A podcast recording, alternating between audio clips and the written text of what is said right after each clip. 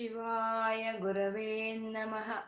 ಓಂ ಶ್ರೀ ಮಹಾಗಣಾಧಿಪತಯೇ ನಮಃ. ಓಂ ಶ್ರೀ ಲಲಿತಾಂಬಿಕಾಯೈ ನಮಃ. ವಾಗರ್ತಾವಿವ ಸಂಪೃತ್ತೌ ವಾಗರ್ತ ಪ್ರತಿಪತ್ತಯೇ ಜಗತಃ ಪಿತರೌ ವಂದೇ ಪಾರ್ವತೀ ಪರಮೇಶ್ವರೌ. ಗುರುಬ್ರಹ್ಮ ಗುರುರ್ವಿಷ್ಣು ಗುರುದೇವೋ ಮಹೇಶ್ವರಃ. ಗುರುರ್ ಸಾಕ್ಷಾತ್ ಪರಬ್ರಹ್ಮ ತಸ್ಮೈ ಶ್ರೀ ಗುರವೇ ನಮಃ. ವ್ಯಾಸಾಯ ವಿಷ್ಣುರೂಪಾಯ ವ್ಯಾಸರೂಪಾಯ ವಿಷ್ಣವೇ. ಶ್ರುತಿಸ್ಮೃತಿಪುರಾಣಾನಾಂ ಆಲಯಂ ಕರುಣಾಲಯಂ ನಮಾಮಿ ಭಗವತ್ಪಾದಶಂಕರಂ ಲೋಕಶಂಕರಂ. ಅಜ್ಞಾನಾಂ ಜಾಹ್ನವೀತೀರ್ಥಂ ವಿದ್ಯಾತೀರ್ಥಂ ವಿವೇಕಿನಾಂ ಸರ್ವೇಷಾಂ ಸುಖದಂ ತೀರ್ಥಂ ಭಾರತೀತೀರ್ಥಮಾಶ್ರಯೇ. ಶಿವಾಯ ವಿಷ್ಣುರೂಪಾಯ ಶಿವಾಯ ನಮಃ. ಓಂ ನಮೋ ಭಗವತೆ ವಾಸುದೇವಾಯ ಶ್ರೀಮಾತ್ರೇ ನಮಃ. ನಾಮರೂಪರಹಿತವಾದ ಚೈತನ್ಯವನ್ನು ನಾವು ವಿಷ್ಣು ಸಹಸ್ರನಾಮ ಸ್ತೋತ್ರದಲ್ಲಿ ನಾರಾಯಣ ಬ್ರಹ್ಮ ಅಂತ ಉಪಾಸನೆ ಮಾಡ್ತಾ ಇದ್ದೀವಿ. ಆ 1000 ನಾಮಗಳು ಒಬ್ಬರದೇ, 1000 ರೂಪಗಳು ಒಬ್ಬ ಭಗವಂತಂದೆ. ಆ 1000 ನಾಮಗಳು ಅವನಲ್ಲಿ ಆ ನಾಮರೂಪರಹಿತವಾದ ಚೈತನ್ಯದಲ್ಲಿ ಇರುವಂಥ ಗುಣಗಳನ್ನೇ ನಾಮಗಳನ್ನಾಗಿ ಹೇಳಿರೋ ಅಂಥದ್ದು. ಅವನು ಅಪ್ರಮೇಯ ಅಂದರೆ ಯಾವುದೋ ಒಂದು ಅಳತೆಗೆ ಸಿಕ್ಕದಲ್ಲೇ ಇರೋವಂಥ ಪರಮಾತ್ಮ, ಯಾವ ಒಂದು ಅಳತೆಗೂ ಸಿಕ್ಕಲ್ಲ ಅವನು ಅಂಥ ಪರಮಾತ್ಮ. ಅವನು ಅಪ್ರಮೇಯ, ಅವನು ಋಷಿಕೇಶ. ಅವನು ಯಾವ ಅಳತೆಗೆ ಸಿಕ್ಕದಲ್ಲೇ ಇದ್ರೂ ಆ ಪರಮಾತ್ಮ ನಮ್ಮ ಇಂದ್ರಿಯಗಳಿಗೆಲ್ಲನೂ ನಿಗ್ರಹಿಸ್ತಾ ನಮ್ಮ ಇಂದ್ರಿಯಗಳಿಗೆ ಆನಂದವನ್ನು ಕೊಡ್ತಾ ಇರೋವಂಥ ಪರಮಾತ್ಮನು ಅವನು ಋಷಿಕೇಶನು. ಪದ್ಮನಾಭ ಅವನೇ ಎಲ್ಲದಕ್ಕೂ ಆಧಾರವಾಗಿದ್ದಾನೆ. ಈ ಸೃಷ್ಟಿಯಲ್ಲಿ ಅನೇಕವಾದಂಥ ಅನಂತವಾದಂಥ ಕೋಟಿ ಕೋಟಿ ಶಕ್ತಿಗಳು ಉತ್ಪನ್ನವಾಗಿದೆ. ಆ ಶಕ್ತಿಗಳೇ ಈ ಪ್ರಪಂಚಕ್ಕೂ ಕೆಲಸ ಮಾಡ್ತಾ ಇದೆ. ಆ ಶಕ್ತಿಗಳೇ ನಮ್ಮ ಶರೀರ ಹೀಗೆ ಇರೋದಕ್ಕೂ ಕೆಲಸ ಮಾಡ್ತಾ ಇರೋವಂಥದ್ದು. ಅದಕ್ಕೆಲ್ಲ ಕೇಂದ್ರ ಸ್ಥಾನವಾಗಿ ಇರೋ ಅಂಥ ನಾರಾಯಣನ ಚೈತನ್ಯವು ಅದೇ ಪದ್ಮನಾಭ ಅಂತ. ಅವನು ಅಮರಪ್ರಭು ಅಂತ ಅಂದರೆ ಈ ಕೋಟಿ ಕೋಟಿ ಈ ಶಕ್ತಿ ಕಿರಣಗಳು ಪರಮಾತ್ಮನಿಂದ ಉದ್ಭವವಾಗಿದ್ದರೆ ಅವು ಪ್ರಕೃತಿ ಈಗ ನಡೆಯೋದಕ್ಕೆ, ಈ ಶರೀರ ಈಗ ನಡೆಯೋದಕ್ಕೆ ಅವು ಕೆಲಸ ಮಾಡ್ತಾ ಇರೋದ್ರಿಂದ ಅವನ್ನ ನಾವು ದೇವತೆಗಳು ಅಂತ ಕರೀತಾ ಇದ್ದೀವಿ. ಆ ದೇವತೆಗಳಿಗೆ ಮರಣ ಇಲ್ಲ. ಯಾಕೆಂದರೆ ಆ ಲಯ ಕಾರ್ಯದಲ್ಲೂ ಸಹಿತ ಅವು ಪರಮಾತ್ಮನಲ್ಲಿ ಲಯವಾಗುತ್ತೆ. ಮತ್ತೆ ಅವು ಆ ಒಂದು ಸೃಷ್ಟಿಯಾದಾಗ ಮತ್ತೆ ಆ ಶಕ್ತಿಗಳೆಲ್ಲ ಪ್ರಕಟವಾಗುತ್ತೆ. ಹಾಗಾಗಿ ಆ ಪರಮಾತ್ಮನ ಶಕ್ತಿಗೆ ಅದಕ್ಕೆ ಒಂದು ಮರಣ ಅಂತ ಇಲ್ಲ, ಅವರು ಅಮರರು ಅಂತ. ಹಾಗೆ ನಮ್ಮ ಶರೀರದಲ್ಲೂ ಈ ಪ್ರಕೃತಿಯಲ್ಲಿ ಏನು ಒಂದು ಶಕ್ತಿಗಳು ಕೆಲಸ ಮಾಡ್ತಾ ಇದೆಯೋ ಅದೇ ಶಕ್ತಿಗಳು ನಮ್ಮ ಶರೀರಕ್ಕೂ ಕೆಲಸ ಮಾಡ್ತಾ ಇರೋವಂಥದ್ದು. ನಮ್ಮ ಇಂದ್ರಿಯಗಳಿಗೆಲ್ಲ ಒಂದು ನಡೆಸ್ಕೊಂಡು ಹೋಗ್ತಾ ಇರೋ ಆ ಚೈತನ್ಯಗಳನ್ನು ಇಂದ್ರಿಯ ದೇವತೆಗಳು ಅಂತ ನಾವು ಕರಿತೀವಿ. ಅದಕ್ಕೆಲ್ಲ ಈ ಆತ್ಮ, ಈ ಪದ್ಮನಾಭನಾದಂಥ ನಾರಾಯಣನ ಚೈತನ್ಯವೇ ಅದಕ್ಕೆ ಕೇಂದ್ರವಾಗಿರೋ ಅಂಥದ್ದು. ಈ ಶಕ್ತಿಗಳು, ಈ ಇಂದ್ರಿಯ ಶಕ್ತಿಗಳು, ನಮ್ಮ ಶರೀರ ಅನ್ನೋದು ಹೋಗ್ಬೋದು. ನಮ್ಮ ಶರೀರ ಹೋದಾಗ ನಮ್ಮ ಈ ಇಂದ್ರಿಯ ಶಕ್ತಿಗಳು ಆತ್ಮ ಚೈತನ್ಯದಲ್ಲಿ ಲೈವಾಗಿ ಹೋಗುತ್ತೆ. ಮತ್ತೆ ಇನ್ನೊಂದು ಶರೀರ ನಾವು ತಾಳಿದಾಗ ಆ ಶರೀರದಲ್ಲಿ ಇದೇ ಇಂದ್ರಿಯ ಶಕ್ತಿಗಳು ಪ್ರಕಟವಾಗುತ್ತೆ. ಹಾಗಾಗಿ ಈ ಇಂದ್ರಿಯ ಶಕ್ತಿಗಳಿಗೆ ಒಂದು ಮರಣ ಅನ್ನೋದು ಇಲ್ಲ, ಅವರು ಅಮರರು ಅಂತ. ಹಾಗೆ ಪ್ರಪಂಚದಲ್ಲಿ ಯಾವ ರೀತಿ ಕೆಲಸ ಮಾಡ್ತಾ ಇದೆಯೋ ಶಕ್ತಿಗಳು, ಅದೇ ರೀತಿ ಈ ಶರೀರದಲ್ಲೂ ಕೆಲಸ ಮಾಡ್ತಾ ಇದೆ. ಆ ಶಕ್ತಿಗಳ ಗುಣಗಳನ್ನೇ ನಾಮಗಳನ್ನಾಗಿ ನಮಗೆ ವಿಷ್ಣು ಸಹಸ್ರನಾಮದಲ್ಲಿ ಕೊಟ್ಟಿರೋ ಅಂಥದ್ದು.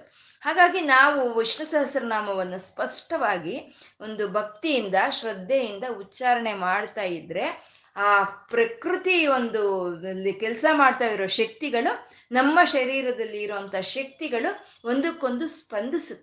ಒಂದಕ್ಕೊಂದು ಸ್ಪಂದಿಸಿ ಆವಾಗ ವಿಶ್ವ ಚೈತನ್ಯ ಅನ್ನೋದು ನಮ್ಮ ಶರೀರದೊಳಕ್ಕೆ ಬರುತ್ತೆ. ಅದನ್ನೇ ನಾವು ಕಾಸ್ಮಿಕ್ ಎನರ್ಜಿ ಅಂತ ಹೇಳ್ತೀವಿ. ಹಾಗೆ ಆ ವಿಷ್ಣು ಸಹಸ್ರನಾಮವನ್ನು ನಾವು ಧ್ಯಾನಿಸ್ತಾ ಪಠಿಸ್ತಾ ಇದ್ರೆ ಆ ಕಾಸ್ಮಿಕ್ ಎನರ್ಜಿ ಅನ್ನೋದು ನಮಗೆ ಒಂದು ಸಿದ್ಧಿಯಾಗಿ ನಮ್ಮ ಶರೀರದಲ್ಲಿ ಇರೋವಂಥ ಇಂದ್ರಿಯಗಳೆಲ್ಲ ಚೆನ್ನಾಗಿ ಕೆಲಸ ಮಾಡೋ ಅಂಥದ್ದು. ಹಾಗೆ ಅವನು ಅಮರರಿಗೆಲ್ಲ ಪ್ರಭುವಾಗಿರೋ ಅಂಥ ಪರಮಾತ್ಮನು ಅವನು ಅಮರ ಪ್ರಭು. ವಿಶ್ವಕರ್ಮ, ಈ ವಿಶ್ವ ಅನ್ನೋ ಕೆಲಸವನ್ನು ಮಾಡ್ತಾ ಇರೋ ಅಂಥ ನಾರಾಯಣನು ಅವನು ವಿಶ್ವಕರ್ಮ. ಈ ವಿಶ್ವದಲ್ಲಿ ಅನಂತ ಕೋಟಿ ಕೋಟಿ ಬದಲಾವಣೆಗಳು. ಒಂದು ಕ್ಷಣ ಇದ್ದಾಗೆ ಒಂದು ಕ್ಷಣ ಇಲ್ಲ, ಒಂದು ಇದ್ದಾಗೆ ಒಂದು ಇಲ್ಲ. ಅವನು ಈ ಸೃಷ್ಟಿ ಸ್ಥಿತಿ ಲಯಗಳನ್ನು ಮಾಡ್ತಾ ಇರೋ ಅಂಥ ರೀತಿ, ಎಲ್ಲ ಪ್ರಕೃತಿಯನ್ನು ಅವನು ನಡೆಸ್ಕೊಂಡು ಹೋಗ್ತಾ ಇರೋವಂಥ ರೀತಿ, ಈ ಮನುಷ್ಯರನ್ನೆಲ್ಲ ನಡೆಸ್ಕೊಂಡು ಹೋಗ್ತಾ ಇರೋವಂಥ ರೀತಿನೇ ಅದೇ ಚಿತ್ರ ವಿಚಿತ್ರವಾದಂಥ ಕರ್ಮ. ಅದೇ ಅದನ್ನು ಮಾಡ್ತಾ ಇರೋವಂಥ ಪರಮಾತ್ಮ ನಾರಾಯಣನು ಅವನು ವಿಶ್ವಕರ್ಮ ಅಂತ. ಅವಾಗ ಆ ರೀತಿ ಅವನು ಈ ವಿಶ್ವಕರ್ಮವನ್ನು ಮಾಡಬೇಕು ಅಂದಾಗ ಅವನಲ್ಲಿ ಒಂದು ಸಂಕಲ್ಪ ಶಕ್ತಿ ಅಂತ ಬರಬೇಕು. ಅವ ಹೀಗೆ ಮಾಡಬೇಕು ಅನ್ನೋ ಒಂದು ಭಾವನೆ ಬರಬೇಕು. ಅದಕ್ಕೆ ಬೇಕಾಗಿರೋವಂಥ ಜ್ಞಾನ ಇರಬೇಕು. ಆ ಸಂಕಲ್ಪ ಶಕ್ತಿ, ಆ ಭಾವನಾ ಶಕ್ತಿ, ಆ ಜ್ಞಾನ ಶಕ್ತಿಯನ್ನು ಮನೋಶಕ್ತಿ ಅಂತ ಹೇಳ್ತಾರೆ. ಪರಮಾತ್ಮ ಮನೋಹು, ಅವನು ತ್ವಷ್ಟ ಅಂದರೆ ಈ ರೂಪಗಳನ್ನು ಕೆತ್ತೋ ಅಂಥ ಪರಮಾತ್ಮನ ಗುಣವನ್ನು ತ್ವಷ್ಟ ಅಂತ ಕರೀತಾರೆ. ಅಂದರೆ ರೂಪಗಳನ್ನ ಕೆತ್ತೋ ಅಂತ ಒಂದು ಶಕ್ತಿಗೆ ಅಧಿದೇವತೆ ತ್ವಷ್ಟ ಆಗಿರುವಂಥ ಪರಮಾತ್ಮ ತ್ವಷ್ಟ ಅಂತ. ಅವನು ಗರ್ಭದಲ್ಲಿ ಒಂದು ಸಣ್ಣ ಬಿಂದುವಿನ ಹಾಗೆ ಇರೋ ಅಂಥ ಒಂದು ಶುಕ್ಲ ಬಿಂದುವನ್ನು ಒಂದು ಶಿಶುವನ್ನಾಗಿ ಒಂದು ಅವನು ರೂಪವನ್ನು ಕೊಡ್ತಾನೆ. ಒಂದು ಸಣ್ಣ ಬೀಜವಾಗಿರೋ ಅಂಥ ಒಂದು ಇದನ್ನು ವೃಕ್ಷವನ್ನಾಗಿ ಮಾಡ್ತಾನೆ. ಪ್ರತಿಯೊಂದಕ್ಕೂ ಆಕಾರವನ್ನು ಕೊಡ್ತಾ ರೂಪಗಳನ್ನು ಕೆತ್ತಾ ಇರೋ ಪರಮಾತ್ಮ ಅವನು ತ್ವಷ್ಟ. ರೂಪಗಳು ಕೆತ್ತಾ ಕೆತ್ತಾ ಏನಾಗುತ್ತೆ, ಸೌದು ಹೋಗುತ್ತೆ. ಸೌದೋಗಿ ಅವನಲ್ಲೇ ಲೈವಾಗಿ ಹೋಗುತ್ತೆ. ಆ ಕೆತ್ತು ಕೆತ್ತು ಕೊನೆಗೆ ತನ್ನಲ್ಲಿ ಐಕ್ಯವನ್ನಾಗಿ ಮಾಡ್ಕೊಳ್ಳೋವಂಥ ಪರಮಾತ್ಮ ಅವನು ತ್ವಷ್ಟ ಅಂತ. ಸ್ತವಿಷ್ಟ, ಸ್ತವಿಷ್ಟ ಅಂದರೆ ಸಣ್ಣ ಒಂದು ಸೂಕ್ಷ್ಮ ರೂಪದಿಂದ ಒಂದು ಸ್ಥೂಲ ರೂಪಕ್ಕೆ ತಗೊಂಡು ಹೋಗುವಂಥ ನಾರಾಯಣನ ಶಕ್ತಿಯನ್ನ ಸ್ತವಿಷ್ಟ ಅಂತ ಕರೀತಾರೆ. ಅಂದರೆ ಸಣ್ಣ, ಇವಾಗ ಸಣ್ಣ ಶುಕ್ಲ ಬಿಂದು ಗರ್ಭದಲ್ಲಿ ಅದು ಶಿಶುವಾಗುತ್ತೆ, ಆ ಶಿಶುವು ಬಾಲಕನಾಗತ್ತೆ, ಬಾಲಕನು ವೃದ್ಧನಾಗತ್ತೆ. ಸಣ್ಣ ಬೀಜ, ಆ ಸಣ್ಣ ಬೀಜವೇ ವೃಕ್ಷವಾಗುತ್ತೆ. ಅದರಲ್ಲಿ ಕೊಂಬೆ ರೆಂಬೆಗಳು ಬರುವಂತಹದ್ದು. ನಾವು ಇವಾಗ ತಲಕಾವೇರಿಗೆ ಹೋದ್ರೆ ಅಲ್ಲಿ ಒಂದು ಸಣ್ಣ ತೊಟ್ಟಿಯಲ್ಲಿ ತೋರಿಸ್ತಾರೆ, ಇದೇ ಕಾವೇರಿ ಉದ್ಭವ ಆಗಿರುವಂತ ಸ್ಥಾನ ಅಂತ ತೊಟ್ಟಿಯಲ್ಲಿ ತೋರಿಸ್ತಾರೆ. ಆದ್ರೆ ಆ ಒಂದು ತೊಟ್ಟಿಯಲ್ಲಿ ಆ ಒಂದು ಸಣ್ಣ ಒಂದು ಪ್ರಮಾಣದ ಒಂದು ಸ್ಥಳದಲ್ಲಿ ಉದ್ಭವವಾದಂಥ ಕಾವೇರಿ ನದಿ ಅದು ಸಾವಿರಾರು ಕಿಲೋಮೀಟರ್ ಪ್ರವಾಹ ಆಗೋ ಅಷ್ಟು ಒಂದು ಆಕಾರವನ್ನು ತಗೊಳುತ್ತೆ. ಅದನ್ನೇ ಸೂಕ್ಷ್ಮದಿಂದ ಸ್ಥೂಲಕ್ಕೆ ಹೋಗುವಂಥದ್ದು. ಅಂಥ ಶಕ್ತಿಯನ್ನೇ ಸ್ತವಿಷ್ಟ ಅಂತ ಕರೀತಾರೆ. ಆ ಪರಮಾತ್ಮ ಸ್ಥವಿರೋಧ್ರುವ ಅಂದರೆ ಅವನೇನು ಇವತ್ತು ಇದ್ದವನಲ್ಲ, ಪುರಾತನದವನು. ಅವನು ಭೂತಾದಿ ಎಲ್ಲ ಭೂತಗಳಿಗೂ ಈ ಪ್ರಕೃತಿಗೆ ಆದಿಯಲ್ಲಿದ್ದಂಥ ನಾರಾಯಣನ ಚೈತನ್ಯವೇ ಅವನು ಸ್ತವಿಷ್ಟ. ಅವನು ಧ್ರುವ, ಯಾವುದೇ ಒಂದು ಕಾರಣಕ್ಕೂ ಎಂಥದೇ ಒಂದು ಪರಿಸ್ಥಿತಿಗೂ ಅವನು ಚಲಿಸೋದಲ್ಲೇ ಅಚಲವಾಗಿರುವಂಥ ಪರಮಾತ್ಮ ನಾರಾಯಣನ ಒಂದು ಲಕ್ಷಣ ಅಂದರೆ ಅದೇ ಧ್ರುವ, ಸ್ಥವಿರೋಧ್ರುವ. ಆದಿಯಲ್ಲೇ ಇದ್ದು ಎಲ್ಲದಕ್ಕೂ ಯಾವುದಕ್ಕೂ ಚಂಚಲವ ಇಲ್ಲದೆ ಚಲಿಸದಲ್ಲೇ ಧ್ರುವವಾಗಿ ಇರೋವಂಥ ಪರಮಾತ್ಮನ ನಾರಾಯಣ ಚೈತನ್ಯವನ್ನು ಸ್ಥವಿರೋಧ್ರುವ ಅಂತ ಕರೀತಾರೆ. ಮುಂದಿನ ಶ್ಲೋಕ ಅಗ್ರಾಹ್ಯ ಶಾಶ್ವತ ಕೃಷ್ಣ ಲೋಹಿತಾಕ್ಷ ಪ್ರತರ್ದನ ಪ್ರಭೂತಸ್ತ್ರಿಕ ಕುಬ್ಧಾಮ ಪವಿತ್ರಂ ಮಂಗಳಂ ಪರಂ.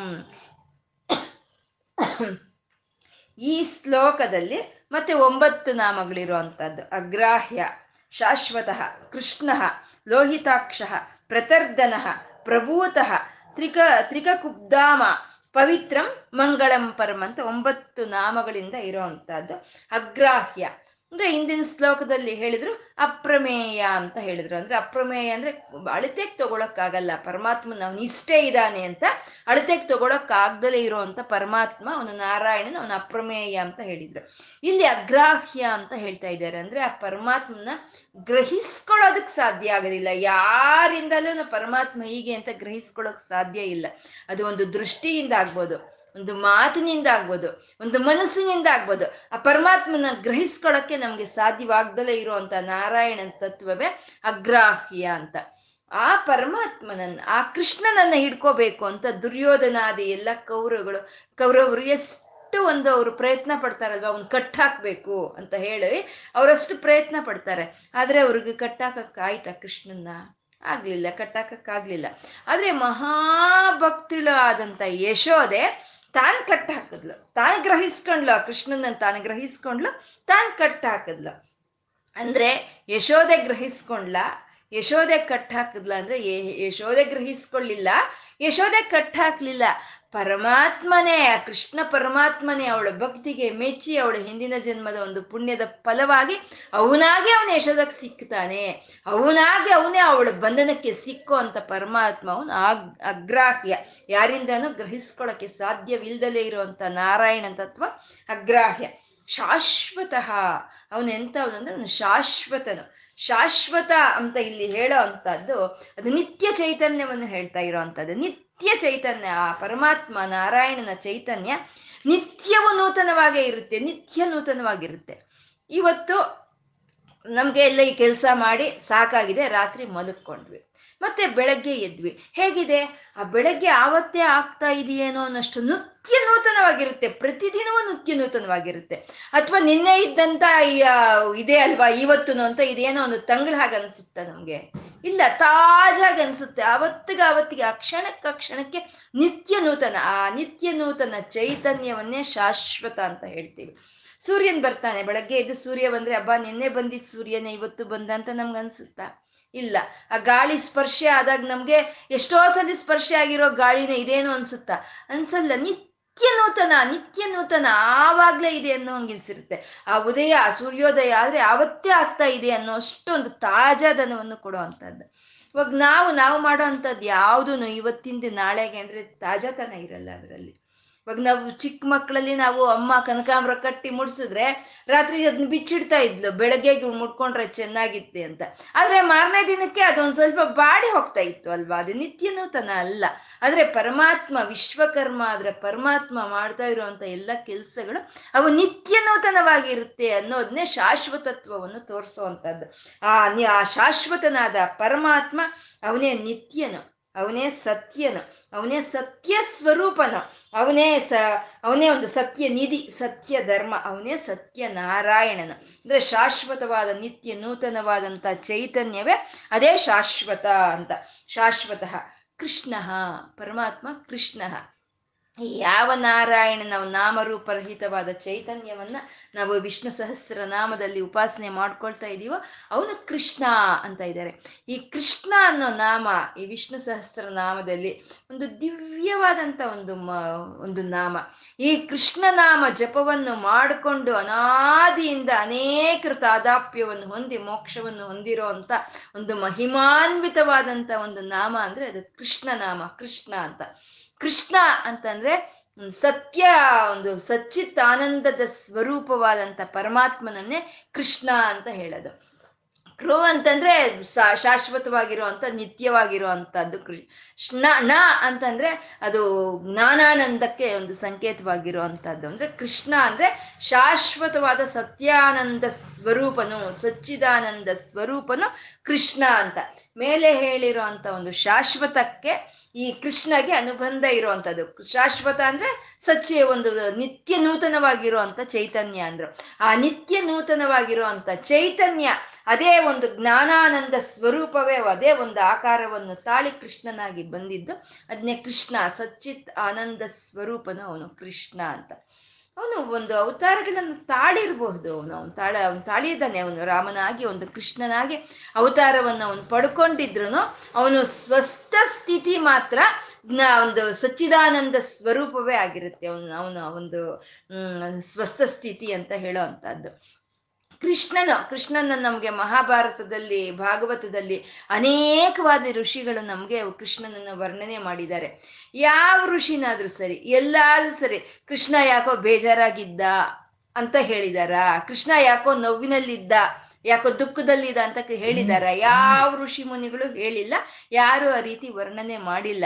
ಅಂದ್ರೆ ಅವನೆಲ್ಲ ಕೆಲಸಗಳು ಮಾಡ್ತಾ ಇದ್ದಾನೆ, ಅಲ್ಲಿ ರಾಜಕಾರಣವನ್ನು ಮಾಡ್ತಾ ಇದ್ದಾನೆ, ಇಲ್ಲಿ ಎಲ್ಲಾ ವಿಧವಾದ ಒಂದು ಕೆಲಸಗಳನ್ನು ಅವನು ಮಾಡ್ತಾ ಇದ್ರೆ ಅವನು ಸ್ವಸ್ಥ ಸ್ಥಿತಿ ಮಾತ್ರ ಸಚ್ಚಿದಾನಂದ ಸ್ವರೂಪವೇ. ಅಂದ್ರೆ ಅದು ಯಾವ ಮಾಡ್ತಿದ್ರು ಅವ್ನು ಯಾವುದು ಅಂಟ್ಕೊಳ್ಳೋದಿಲ್ಲ, ಯಾವಾಗಲೂ ಸಂತೋಷವಾಗಿರೋ ಅಂತ ಪರಮಾತ್ಮ ಅವನು ಕೃಷ್ಣ, ಸಚ್ಚಿದಾನಂದ ಸ್ವರೂಪನು ಅಂತ.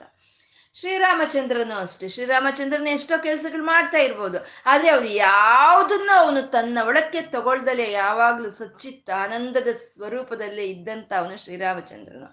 ಶ್ರೀರಾಮನಿಗೆ ಬೆಳಗ್ಗೆ ಆದ್ರೆ ಪಟ್ಟಾಭಿಷೇಕ ಆಗ್ಬೇಕು. ಆ ಸಮಯದಲ್ಲಿ ಕೈಕೇಯಿ ದಶರಥನ್ನ ಬೇಡ್ಕೊಳ್ತಾಳೆ, ಅವನ್ನ ಕಾಡಿಗೆ ಕಳಿಸ್ಬಿಡೋಣ, ಭರತನ್ಗೆ ಪಟ್ಟಾಭಿಷೇಕ ಮಾಡೋಣ ಅಂತ ಹೇಳಿ ಕೈಕೇಯಿ ದಶರಥ ಮಹಾರಾಜನ ಹತ್ರ ವರವನ್ನು ಬೇಡ್ತಾಳೆ.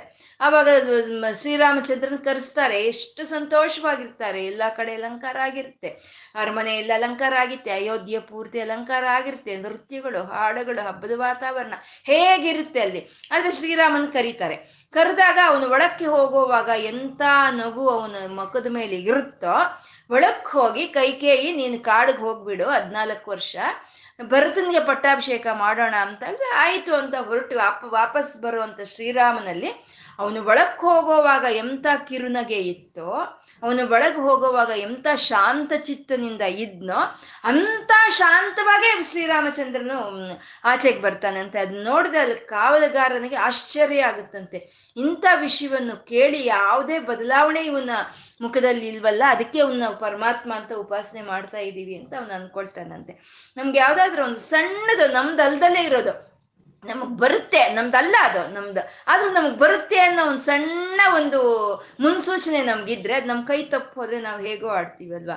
ಅಂಥದ್ದು ಯಾವ ಪರಿಸ್ಥಿತಿ ಹೇಗಿದ್ರೂ ಸರಿ, ಆ ಪರಿಸ್ಥಿತಿಯಲ್ಲೂ ತಾನು ಸಚ್ಚಿತ್ ಆನಂದ ಸ್ವರೂಪದಲ್ಲಿ ಇರೋ ಅಂತ ಪರಮಾತ್ಮ ಕೃಷ್ಣ ಅಂತ. ಕೃಷ್ಣ ಅಂದ್ರೆ ಈ ಕೃಷ್ಣನ್ಗೆ ಏನೋ ಸಚ್ಚಿತ್ ಆನಂದ ಸ್ವರೂಪನಾದಂತ ಈ ಕೃಷ್ಣನ್ಗೆ ದೇವಕಿ ನಂದನಾಗಿ ವಸುದೇವನ ಮಗನಾಗಿ ಬಂದ್ಮೇಲೆ ಇವನಿಗೆ ಕೃಷ್ಣ ಅನ್ನೋ ಹೆಸರು ಬಂತ ಅಂದ್ರೆ ಇಲ್ಲ.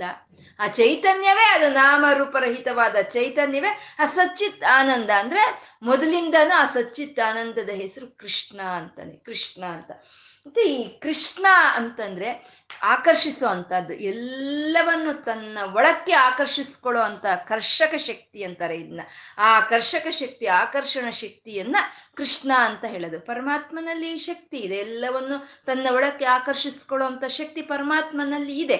ಆ ಶಕ್ತಿಯನ್ನೇ, ಆ ಗುಣವನ್ನೇ ಕೃಷ್ಣ ಅಂತ ಕರೆಯೋದು. ಇವಾಗ ಸೂರ್ಯನಲ್ಲಿ ಆ ಕರ್ಷಕ ಶಕ್ತಿ ಇದೆ, ಆ ಕೃಷ್ಣ ಶಕ್ತಿ ಸೂರ್ಯನಲ್ಲಿ ಇದೆ. ಆ ಸೂರ್ಯನು ತನ್ನ ಸುತ್ತು ತಿರುಗ್ತಾ ಎಲ್ಲ ಇರೋ ಅಂತ ಎಲ್ಲ ಗ್ರಹಗಳನ್ನು ತನ್ನ ಗಟ್ಟಿಯಾಗಿ ಇಳಿದು ಆಕರ್ಷಿಸೋದು ಅದನ್ನ ಹಿಡ್ಕೊಂಡಿದ್ದಾನೆ ಸೂರ್ಯನು ಅಲ್ವಾ. ಅದನ್ನೇ ಕರ್ಷಕ ಶಕ್ತಿ ಅನ್ನೋದು, ಅದನ್ನೇ ಕೃಷ್ಣ ಅಂತ ಹೇಳೋದು.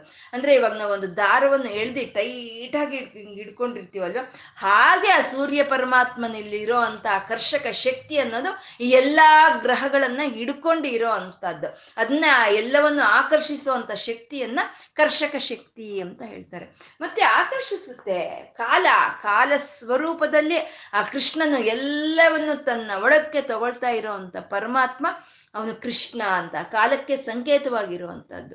ಅದಕ್ಕೆ ಕಾಲ, ಕಾಲ ಅಂತಂದ್ರೆ ನೀಲಿ ಬಣ್ಣ ಅಂತಾರೆ, ಕಪ್ಪು ಬಣ್ಣ ಅಂತಾರೆ. ಅದಕ್ಕೆ ಕೃಷ್ಣನ್ಗೆ ನೀಲಿ ಬಣ್ಣದವನು, ಕಪ್ಪು ಬಣ್ಣದವನು ಅಂತ ಹೇಳೋದವನು ಕಾಲ ಸ್ವರೂಪನ, ಶಾಶ್ವತನಾದಂಥ ಅಪ್ರಮೇಯನಾದಂಥ ಪರಮಾತ್ಮ, ಶಾಶ್ವತನಾದಂಥ ಪರಮಾತ್ಮ ಅವನು ಕೃಷ್ಣ ಅಂತ ಹೇಳಿ, ಕೃಷ್ಣ ಅಂತ. ಮತ್ತೆ ಕೃಷ್ಣ ಅಂತಂದ್ರೆ ಅವನು ಆಕರ್ಷಿಸ್ತಾನೆ, ಯಾವ ರೀತಿ ಎಲ್ಲವನ್ನು ಆಕರ್ಷಿಸ್ಬಿಡ್ತಾನೋ ಹಾಗೆ ಯಾರಾದ್ರೂ ಸರಿ ಅವನ ನಾಮವನ್ನು, ಅವನ ಜಪವನ್ನು, ಅವನ ಲೀಲೆಯನ್ನು, ಅವನ ಚರಿತ್ರೆಯನ್ನ ಯಾರು ಮನನ ಮಾಡ್ತಾ ಇರ್ತಾರೋ ಅವರ ಮನಸ್ಸನ್ನ ಆಕರ್ಷಿಸ್ಬಿಡೋ ಅಂತ ಪರಮಾತ್ಮ ಅವನು ಕೃಷ್ಣ ಪರಮಾತ್ಮ. ಆಕರ್ಷಕ ಶಕ್ತಿ ಇರೋ ಅಂತ ಅವನು ಕೃಷ್ಣ ಪರಮಾತ್ಮ ಅಂತ.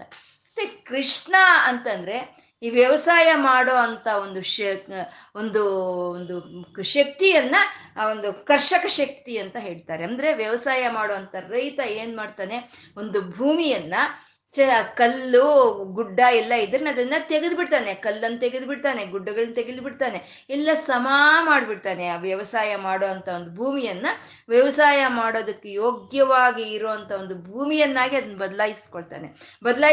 ಅವನು ಬದಲಾಯಿಸ್ಕೊಂಡು ಆ ವ್ಯವಸಾಯ ಮಾಡೋದಕ್ಕೆ ತಯಾರು ಮಾಡಿಕೊಳ್ಳೋ ಅಂತ ಶಕ್ತಿಯನ್ನೇ ಕರ್ಷಕ ಶಕ್ತಿ ಅಂತ ಹೇಳ್ತಾರೆ. ಹಾಗೆ ಪರಮಾತ್ಮ ನಮ್ಮಲ್ಲಿ ಇರೋ ಅಂತ ಒಂದು ನಮ್ಮ ಮನೋ ಭೂಮಿಕೆಯಲ್ಲಿ ಇರೋ ಅಂತ ಎಲ್ಲ ಒಂದು ಪಾಪ ಗುಣಗಳನ್ನಾಗ್ಬೋದು, ಅದರ ರಜಸತ್ವ ಗುಣಗಳನ್ನಾಗ್ಬೋದು, ಎಲ್ಲವನ್ನು ಆ ಒಂದು ನಿರ್ಮೂಲ ಮಾಡಿ ಅದನ್ನ ನಮಗೆ ಒಂದು ಮೋಕ್ಷವನ್ನು ಕೊಡೋ ಅಂತ ಒಂದು ಪರಮಾತ್ಮ ಅವನು ಕರ್ಷಕ ಶಕ್ತಿ ಇರುವಂತ ಪರಮಾತ್ಮ ಅವನು ಕೃಷ್ಣ ಅಂತ. ಮತ್ತೆ ಕೃಷ್ಣ ಅನ್ನೋ ಒಂದು ನಾಮಕ್ಕೆ ಅನೇಕವಾಗಿ ನಾವು ಹೇಳ್ಕೋಬಹುದು ಅಂತ ಒಂದು ದಿವ್ಯವಾದಂಥ ಒಂದು ನಾಮ ವಿಷ್ಣು ಸಹಸ್ರನಾಮದಲ್ಲಿ ಪರಮಾತ್ಮ ನಾಮರೂಪರಹಿತವಾದ ಚೈತನ್ಯಕ್ಕೆ ಇರೋವಂಥ ಒಂದು ಇದು ಕೃಷ್ಣ ಅಂತ. ಮತ್ತೆ ಈ ಕೃಷ್ಣ ಅಂತಂದ್ರೆ ಈ ಅಂತರಿಕ್ಷದಲ್ಲಿ ಎಲ್ಲ ಒಂದು ನಕ್ಷತ್ರಗಳು ಇದೆ, ಎಲ್ಲ ಒಂದು ಸೂರ್ಯ ಚಂದ್ರ ಎಲ್ಲವನ್ನು ಆಕಾಶ ಅನ್ನೋದು ಹಿಡಿದು ಇಟ್ಕೊಂಡಿದೆ. ಆ ಆಕಾಶ ಎಲ್ಲವನ್ನು ಹಿಡಿದು ಇಟ್ಕೊಂಡಿರೋ ಅಂತ ಒಂದು ಶಕ್ತಿಯನ್ನೇ ಕರ್ಷಕ ಶಕ್ತಿ ಅಂತ ಹೇಳ್ತೀವಿ. ಅದೇ ರೀತಿ ನಮ್ಮ ಶರೀರದಲ್ಲೂ ನಮ್ಮ ಆತ್ಮ ಚೈತನ್ಯ ಅನ್ನೋದು ಪ್ರತಿಯೊಂದು ಇಂದ್ರಿಯವನ್ನು ಹಿಡಿದಿಟ್ಕೊಂಡಿದೆ. ಆ ಹಿಡಿದಿಟ್ಕೊಂಡಿರೋ ಆತ್ಮ ಚೈತನ್ಯದ ಒಂದು ಕರ್ಷಕ ಶಕ್ತಿಯನ್ನೇ ನಾವು ಕೃಷ್ಣ ಅಂತ ಹೇಳ್ತೀವಿ. ಅಂದ್ರೆ ಕೃಷ್ಣನ್ ಎಲ್ಲಿದ್ದಾನೆ, ಎಲ್ಲೋ ಇಲ್ಲ, ನಮ್ಮ ಒಳಗಡೆನೆ ಇದ್ದಾನೆ. ನಾವು ಈ ರೀತಿನೇ ವಿಷ್ಣು ಸಹಸ್ರನಾಮವನ್ನು ನಾವು ಪಾರಾಯಣೆ ಮಾಡ್ಕೋಬೇಕು. ಈ ಒಳಗಡೆ ಆತ್ಮನನ್ನ, ಆತ್ಮ ಚೈತನ್ಯದ ರೂಪದಲ್ಲಿ ಇರುವಂಥ ಪರಮಾತ್ಮನ ನಾವು ಹಿಡ್ಕೊಳ್ಳೋ ಅಂಥದ್ದನ್ನೇ ಒಂದು ಪರಮ ಪ್ರಯೋಜನವಾಗಿರುವಂಥದ್ದು ಕೃಷ್ಣ ಅಂತ.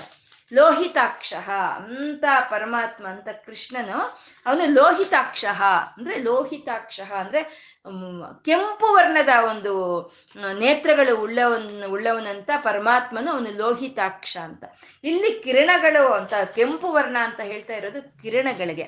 ಆ ಪರಮಾತ್ಮನ ಒಂದು ನೇತ್ರಗಳು ಕೆಂಪು ಬಣ್ಣದಲ್ಲಿ ಇರೋಂಥ ಒಂದು ಪರಮಾತ್ಮ ಅವನು ಲೋಹಿತಾಕ್ಷ ಅಂತ. ಅಂದ್ರೆ ಸೂರ್ಯಚಂದ್ರರನ್ನೇ ನೇತ್ರವಾಗಿ ಇರೋ ಅಂಥ, ನೇತ್ರಗಳನ್ನಾಗಿ ಇರೋ ಅಂಥ ಪರಮಾತ್ಮನ ನೇತ್ರಗಳು ಲೋಹಿತಾಕ್ಷಗಳು, ಅಂದರೆ ಕೆಂಪು ವರ್ಣದಲ್ಲಿ ಇದೆ ಅಂತ. ಸೂರ್ಯನ ಹುಟ್ಟುವಾಗ ಉದಯ ಸಮಯದಲ್ಲಿ ಹೇಗಿರ್ತಾನೆ, ಒಂದು ಅರುಣವರ್ಣದಲ್ಲಿ ಇರ್ತಾನೆ. ಒಂದು ಸ್ವಲ್ಪ ಒಂದು ಸಮಯ ಹೆಚ್ಚುತ್ತಾ ಹೆಚ್ಚುತ್ತಾ ಅದು ಒಂದು ಸ್ವಲ್ಪ ತಿಳಿ ಅರುಣ ವರ್ಣವನ್ನು ತಾಳುತ್ತೆ. ಹಾಗೆ ಚಂದ್ರನು ಉದಯಿಸೋವಾಗ್ಲೂ ಒಂದು ಕೆಂಪು ಬಣ್ಣದ ಒಂದು ಕಿರಣಗಳೊಂದಿಗೆ ಅವನು ಉದಯಿಸ್ತಾನೆ. ಅಲ್ಲಿಗೆ ಆ ಸೂರ್ಯ ಚಂದ್ರರು ನೇತೃ ಅಂದ್ರೆ ಆ ಕೆಂಪು ಬಣ್ಣದ ಕಿರಣಗಳನ್ನ ಭೂಮಿ ಕಡೆ ಪ್ರಸಾರ ಮಾಡ್ತಾ ಇರೋಂಥ ಪರಮಾತ್ಮನ ಅವನು ಲೋಹಿತಾಕ್ಷ ಅಂತ ಅಂದ್ರೆ. ಆ ಕೆಂಪು ಬಣ್ಣ ಅನ್ನೋದು ಪರಮಾತ್ಮನಿಗೆ ನಮ್ಮ ಮೇಲೆ ಇರೋ ಅಂಥ ಒಂದು ಪ್ರೀತಿಯನ್ನು ನಮಗೆ ತೋರಿಸ್ಕೊಡೋ ಅಂಥದ್ದು. ಅದು ಅದು ಲೋಹಿತಾಕ್ಷ ಅಂತ ಹೇಳೋದು. ಯಾರಿಗಾದ್ರೆ ಹೃದಯದಲ್ಲಿ ಆ ಪರಮಾತ್ಮನ ಅನುಭವ ಅನ್ನೋದು ಆಗುತ್ತೋ ಅಂತ ಅವರು ಹೃದಯವನ್ನ ಅರುಣ ಕಮಲ ಅಂತ ಹೇಳ್ತಾರೆ. ಅಂತ ಅವ್ರ ಹೃದಯವನ್ನ, ಯಾರಿಗೆ ಆ ಪರಮಾತ್ಮನ ಅನುಭೂತಿ ಹೃದಯಕ್ಕಾಗಬೇಕು ಅಂತ ಅವ್ರ ಹೃದಯ ಅರುಣ ಕಮಲ ಅಂತ ಹೇಳ್ತಾರೆ.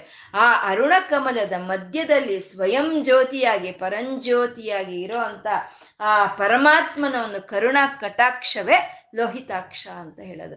ಇದೇ ಅರುಣಾಂ ಕರುಣಾ ತರಂಗಿತಾಕ್ಷೀಂ ಅಂತ ನಾವು ಹೇಳ್ಕೊಂಡಿದ್ದೀವಿ. ಲೌಹಿತ್ಯ ಅಂತ ಇದರಲ್ಲಿ ನಾವು ಪ್ರಾರ್ಥನಾ ಶ್ಲೋಕವಾಗಿ ಹೇಳ್ಕೊಂಡಿದ್ದೀವಿ. ಅಂದರೆ ಲೋಹಿತಾಕ್ಷ ಅಂತಂದರೆ ಸೂರ್ಯಚಂದ್ರರನ್ನೇ ನೇತ್ರವಾಗಿರುವಂಥ ಪರಮಾತ್ಮ ಅನ್ನೋದು ಒಂದು, ಈ ಎಲ್ಲ ಸೃಷ್ಟಿಗೂ ತನ್ನ ಒಂದು ಪ್ರೀತಿಯನ್ನು ತೋರಿಸ್ತಾ ಇರೋವಂಥ ಪರಮಾತ್ಮ ಅಂತ.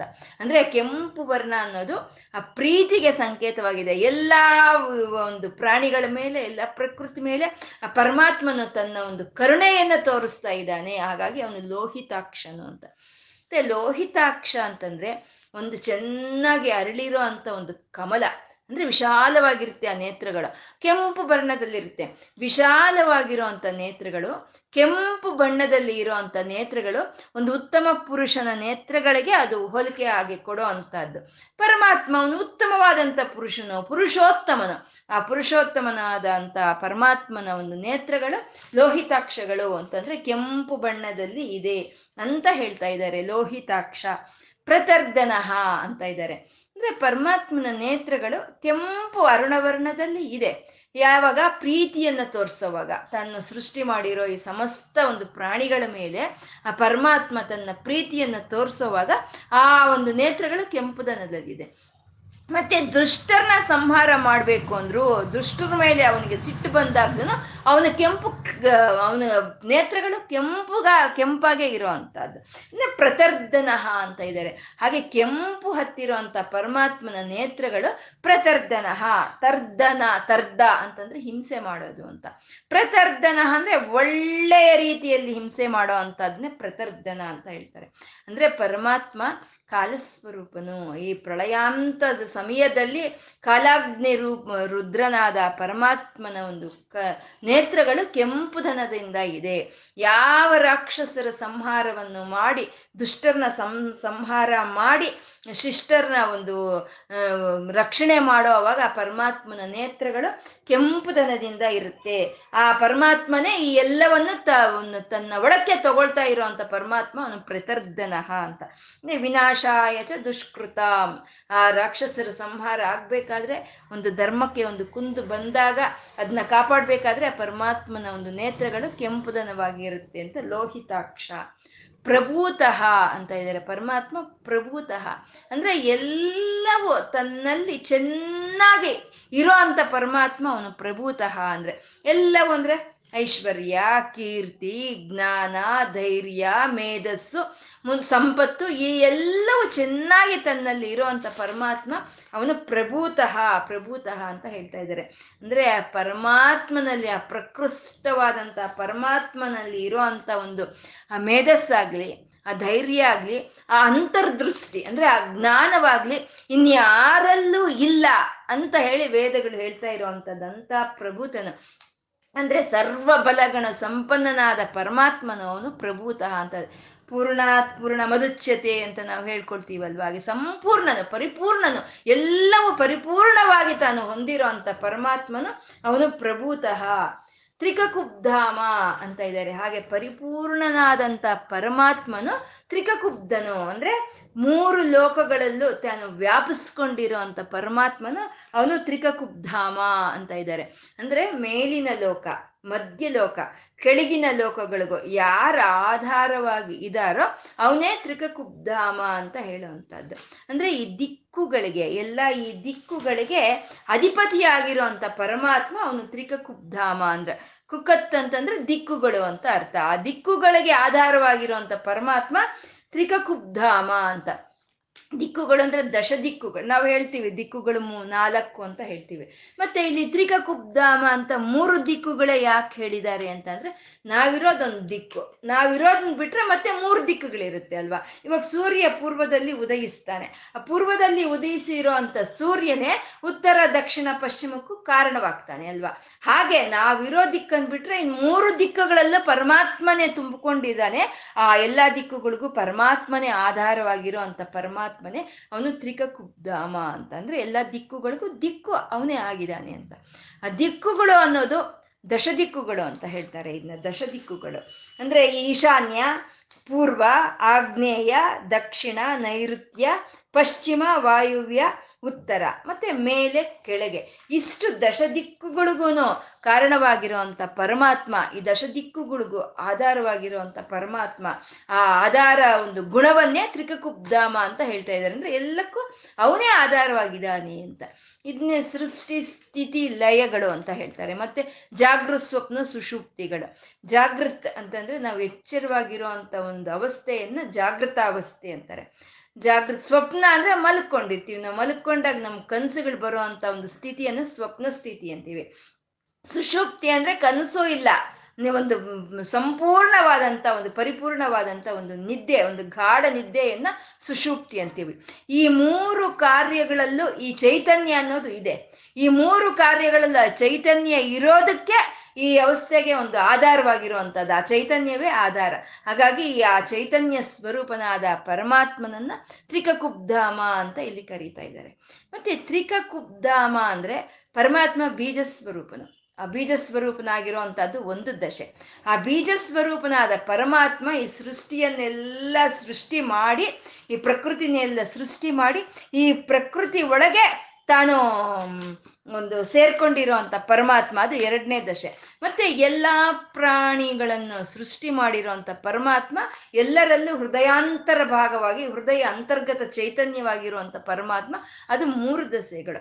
ಆ 3 ದಶೆಗಳಿಗೂ ಆಧಾರವಾಗಿರುವಂಥ ನಾರಾಯಣನ ಚೈತನ್ಯವೇ ಅದೇ ತ್ರಿಕುಬ್ಧಾಮ ಅಂತ ಹೇಳುವಂಥದ್ದು. ಅಂದರೆ ಈ ಸೃಷ್ಟಿಗೆ ಪೂರ್ವದಲ್ಲಿ ಇದ್ದಂಥ ಬೀಜ ಸ್ವರೂಪ, ಈ ಸೃಷ್ಟಿಗೆ ಪ್ರಕಟವಾದಂಥ ಒಂದು ಆ ಶಕ್ತಿ, ಎಲ್ಲ ಪ್ರಾಣಿಗಳೆಲ್ಲರಿಗೂ ಒಳಗಡೆ ಇರುವಂಥ ಅಂತರ್ ಚೈತನ್ಯ, ಈ 3ಕ್ಕೂ ಯಾವ್ದಪ್ಪ ಆಧಾರ ಅಂದ್ರೆ ಆ ನಾರಾಯಣನ ಚೈತನ್ಯವೇ. ಅದನ್ನೇ ತ್ರಿಕುಬ್ಧಾಮ ಅಂತ ಹೇಳ್ತಾ ಇದ್ದಾರೆ.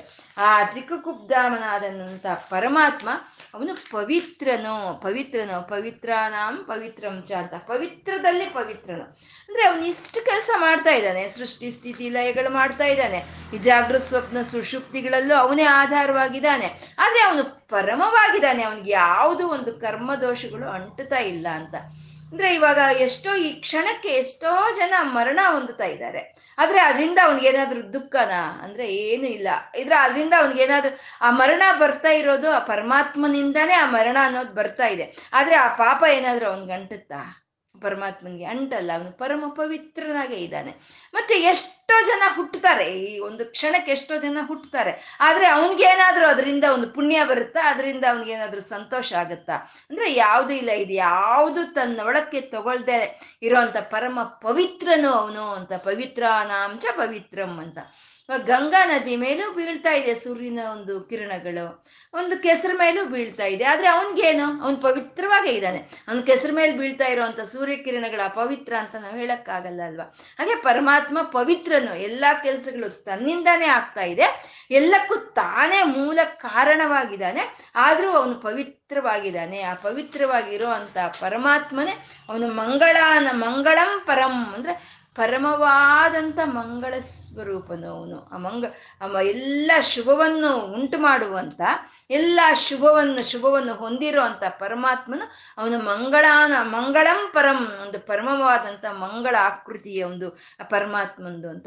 ಹಾಗೆ ಯಾರಾದರೆ ಅವನ ನಾಮ ಜಪವನ್ನು ಧ್ಯಾನಿಸ್ತಾರೋ ಅವರಿಗೆ ಒಂದು ಆ ಪವಿತ್ರತೆಯನ್ನು ಕೊಟ್ಟು ಆ ಪಾಪಗಳನ್ನು ದೂರ ಮಾಡಿ, ಪಾಪಗಳನ್ನೆಲ್ಲ ಒಂದು ನಿರ್ಮೂಲ ಮಾಡಿ ಅವರಿಗೆ ಒಂದು ಪವಿತ್ರತೆಯನ್ನು ಕೊಟ್ಟು ಅವ್ರಿಗೆ ಮಂಗಳವನ್ನು ಕೊಡೋ ಅಂತ ಪರಮಾತ್ಮ ಮಂಗಳಂ ಪರಂ, ಮಂಗಳಾನಾಂಚ ಮಂಗಳಂ, ಮಂಗಳದಲ್ಲೇ ಮಂಗಳವಾಗಿರುವಂಥ ಪರಮಾತ್ಮ ಅಂತ.